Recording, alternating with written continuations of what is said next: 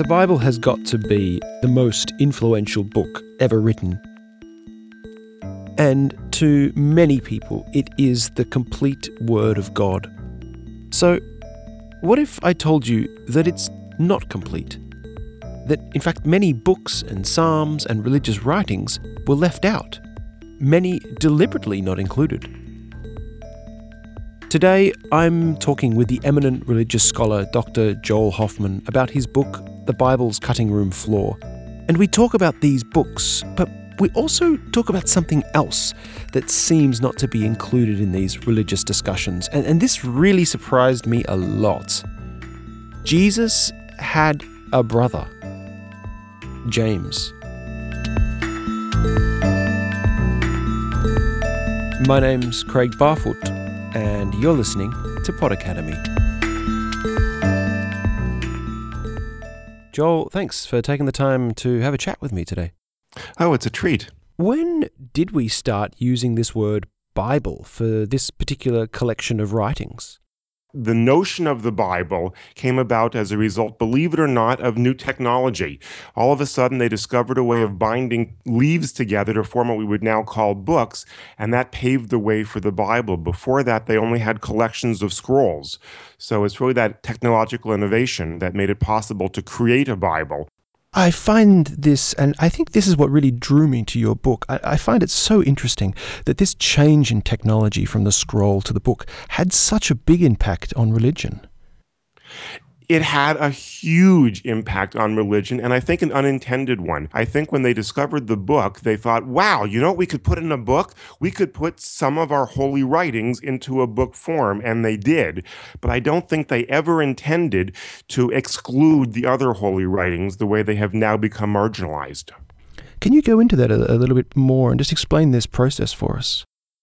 Well, imagine you have a whole bunch of things that you value. I like to compare it to a museum. Let's say you have a whole bunch of uh, pieces of art that you want people to know about. Uh, you might put some of them in the front lobby. Say, you know, these are things that we'd like to call your attention to to help you fully appreciate the sorts of things we have. So you create a front lobby with a bit of art. Um, you certainly don't mean for people to stop at the front lobby and never walk into the museum. You just mean that the front lobby is an example, sort of maybe highlights of what you have. And I think the Bible was originally supposed to be the same thing. It was supposed to be sort of a front lobby, as if to say, here are some of our most treasured writings. Um, maybe even purposely including the full breadth of what's available, uh, but certainly not including everything that's available. The idea, I don't think, was ever to stop reading the Holy Scriptures at the end of the Bible. When we when we're looking at the Bible and the books being left out of the Bible, I mean, what, how how large is this collection of non-included work?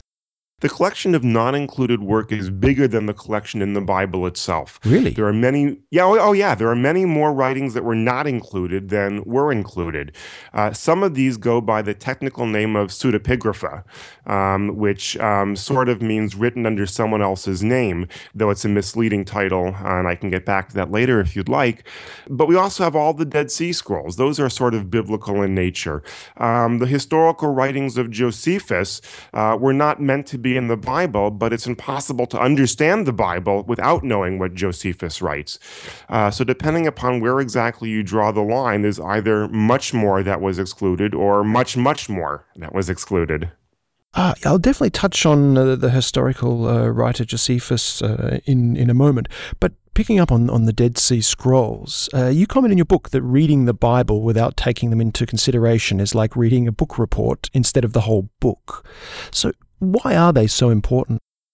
The Dead Sea Scrolls give us a flavor of which kinds of debates were going on in antiquity. Um, they give us a sense of what kinds of things people were writing. So if you only look at the Bible, you don't know whether you're seeing one example of a general kind of debate or whether you're seeing the only answer or a novel answer. It's also additional information that they provide. The Dead Sea Scrolls give us a window into some of the books that were excluded from the Bible. Um, the current Bible has 150 Psalms, for example. It turns out out there were more. The 150 is just a collection of best of. You know, it's the best of the Psalms. Here are the 150 best ones. But there were others that were excluded that were just uh, as much a psalm as anything else in antiquity. Now, um, one of them, for example, starts along the lines of um, a worm cannot sing your praises and a maggot cannot laud you. So it's not really a surprise that that one was left out. It doesn't, you know, have the same flavor and, you know, same sort of poetry as the Lord is my shepherd. But there are others that are actually quite magnificent. And I mean, after these Psalms, for example, have come to light, is there a movement to include them in the current work that we call the Bible? Uh, it's funny you should ask. When we find material from the Dead Sea Scrolls, like Psalms uh, or like um, mistakes in Deuteronomy, we found a mistake in Deuteronomy uh, by looking at the Dead Sea Scrolls. When we find these new insights into the Bible, Jews and Christians take different paths. Jews tend not to update the Bible at all, as far as Jews are concerned. And this, of course, is mainstream Judaism. There's a huge gamut, obviously. But Jews tend not to update the Bible. For Jews, the Bible is what it is as a result of the tradition of the past 3,000 years.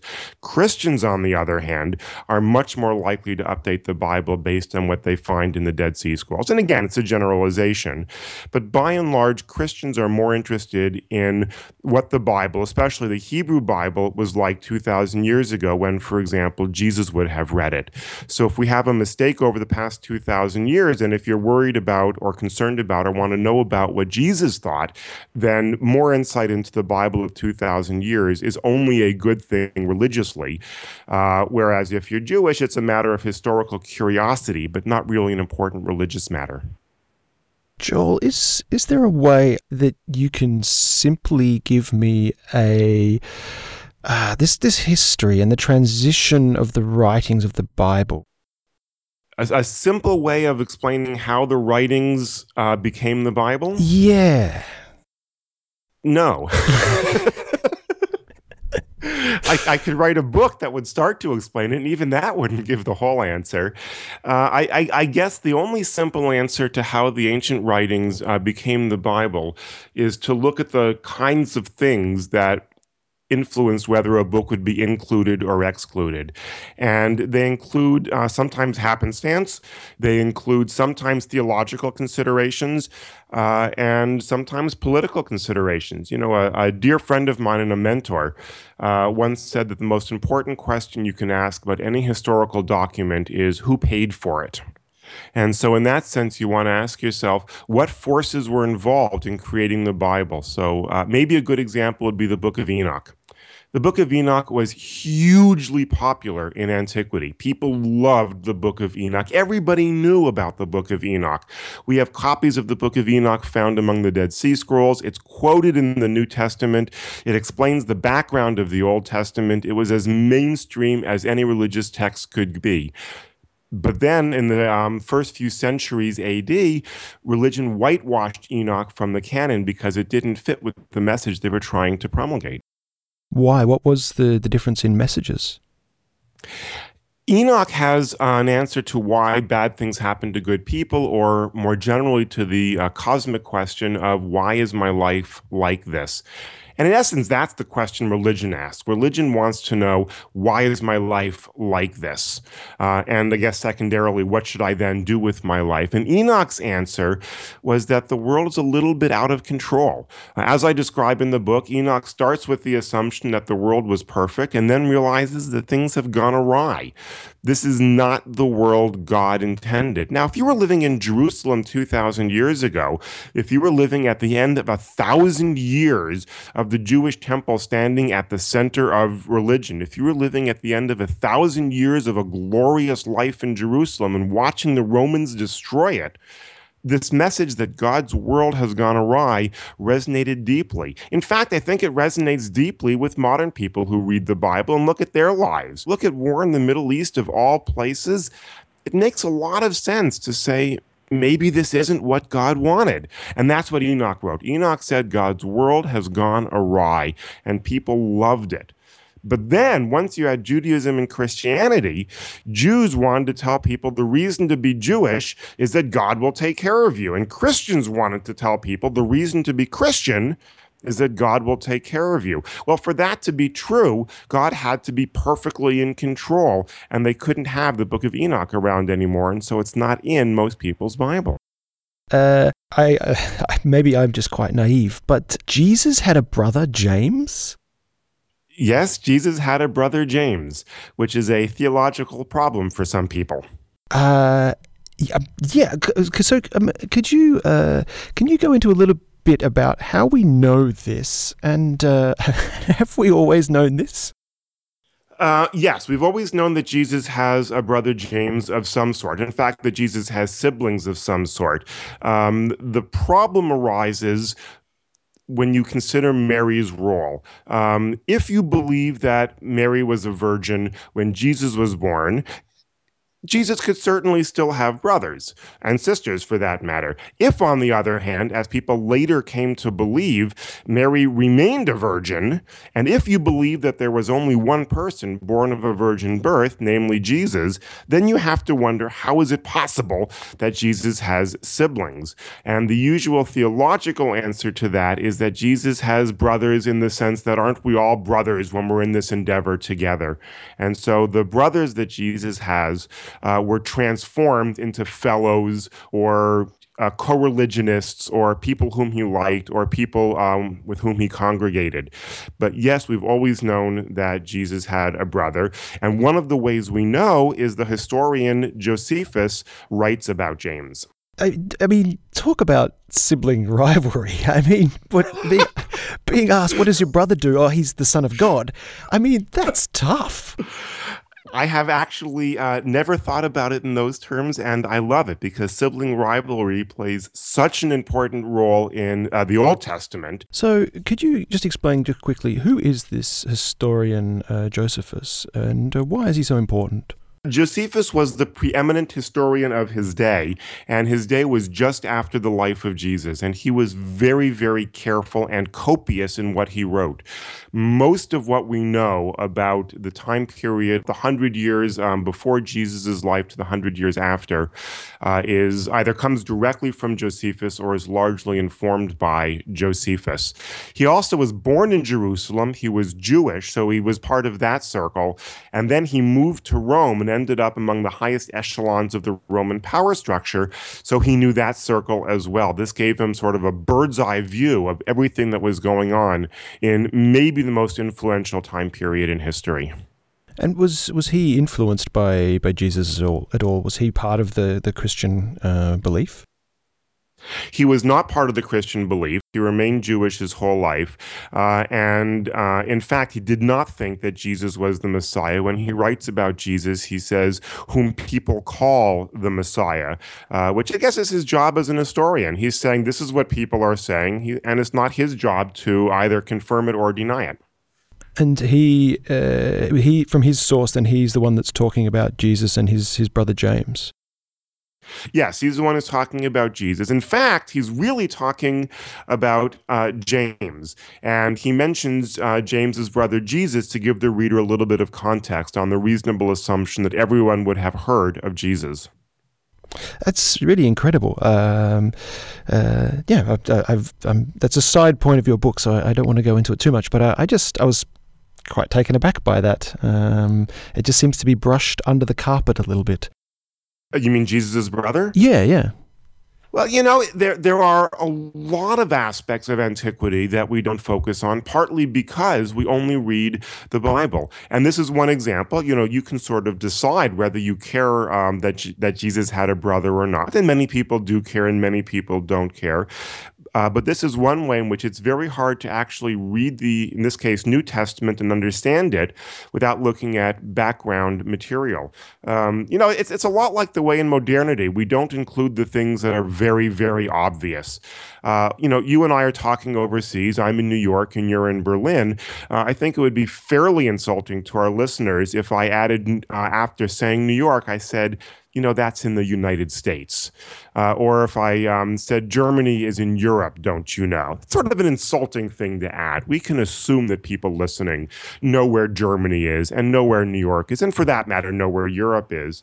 The same thing was true of uh, the Bible. They didn't include the things that absolutely everybody knew.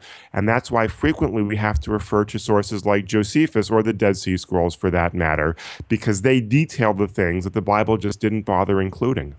What would you say, in terms of perception, is the main difference between how we look at the Bible today and how it was seen one or two thousand years ago? I'd say the biggest difference between how we read the Bible today and how it was read 2,000 years ago is that now we think that there is one answer to things. There's one answer to the question of which books are holy. There is one answer to the question of why do people suffer? There is one answer to what is God like. In antiquity, there were lots of answers. You could have different answers that contradicted each other side by side. I think the reason we don't like that approach anymore, and I suspect that people hearing that answer um, tend to even doubt its possibility because how could you possibly have two contradictory answers side by side? I think the reason that we have trouble with that today is that we are fascinated by our shiny new toy called science. We just discovered science and we think it is the coolest thing in the world, and we therefore try and shove it in where it doesn't belong, like, for example, into religion. But religion is much more like art, where you can have different paintings of the same thing side by side, than it is like physics, where if you and I disagree, one of us is wrong. And how does the religious community reconcile these different points of view?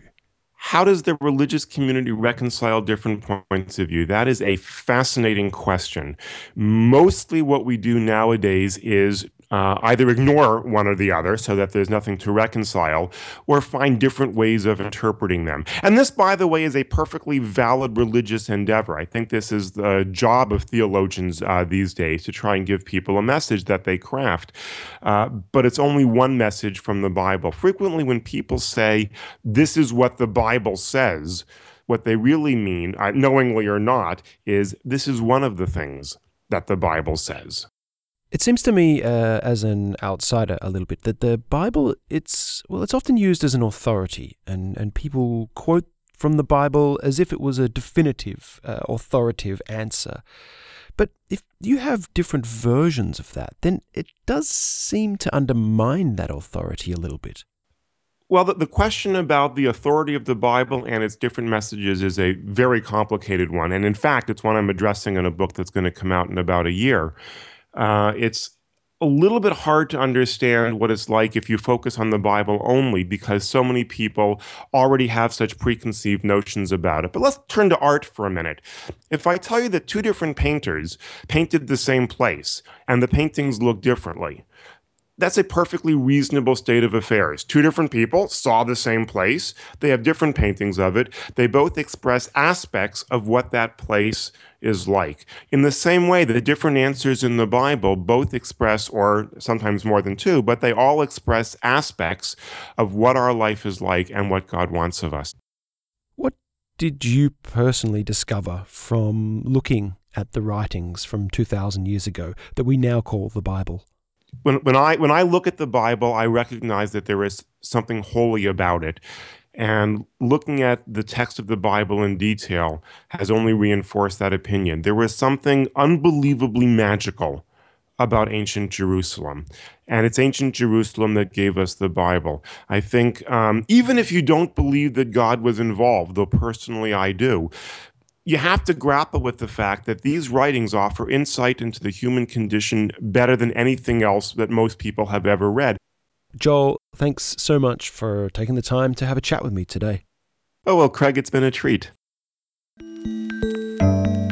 Dr. Joel Hoffman has served as a faculty member at Brandeis University and Hebrew Union College. He is the author of many books, but today we were speaking about his latest, The Bible's Cutting Room Floor. My name is Craig Barfoot. Thanks a lot for taking the time to listen.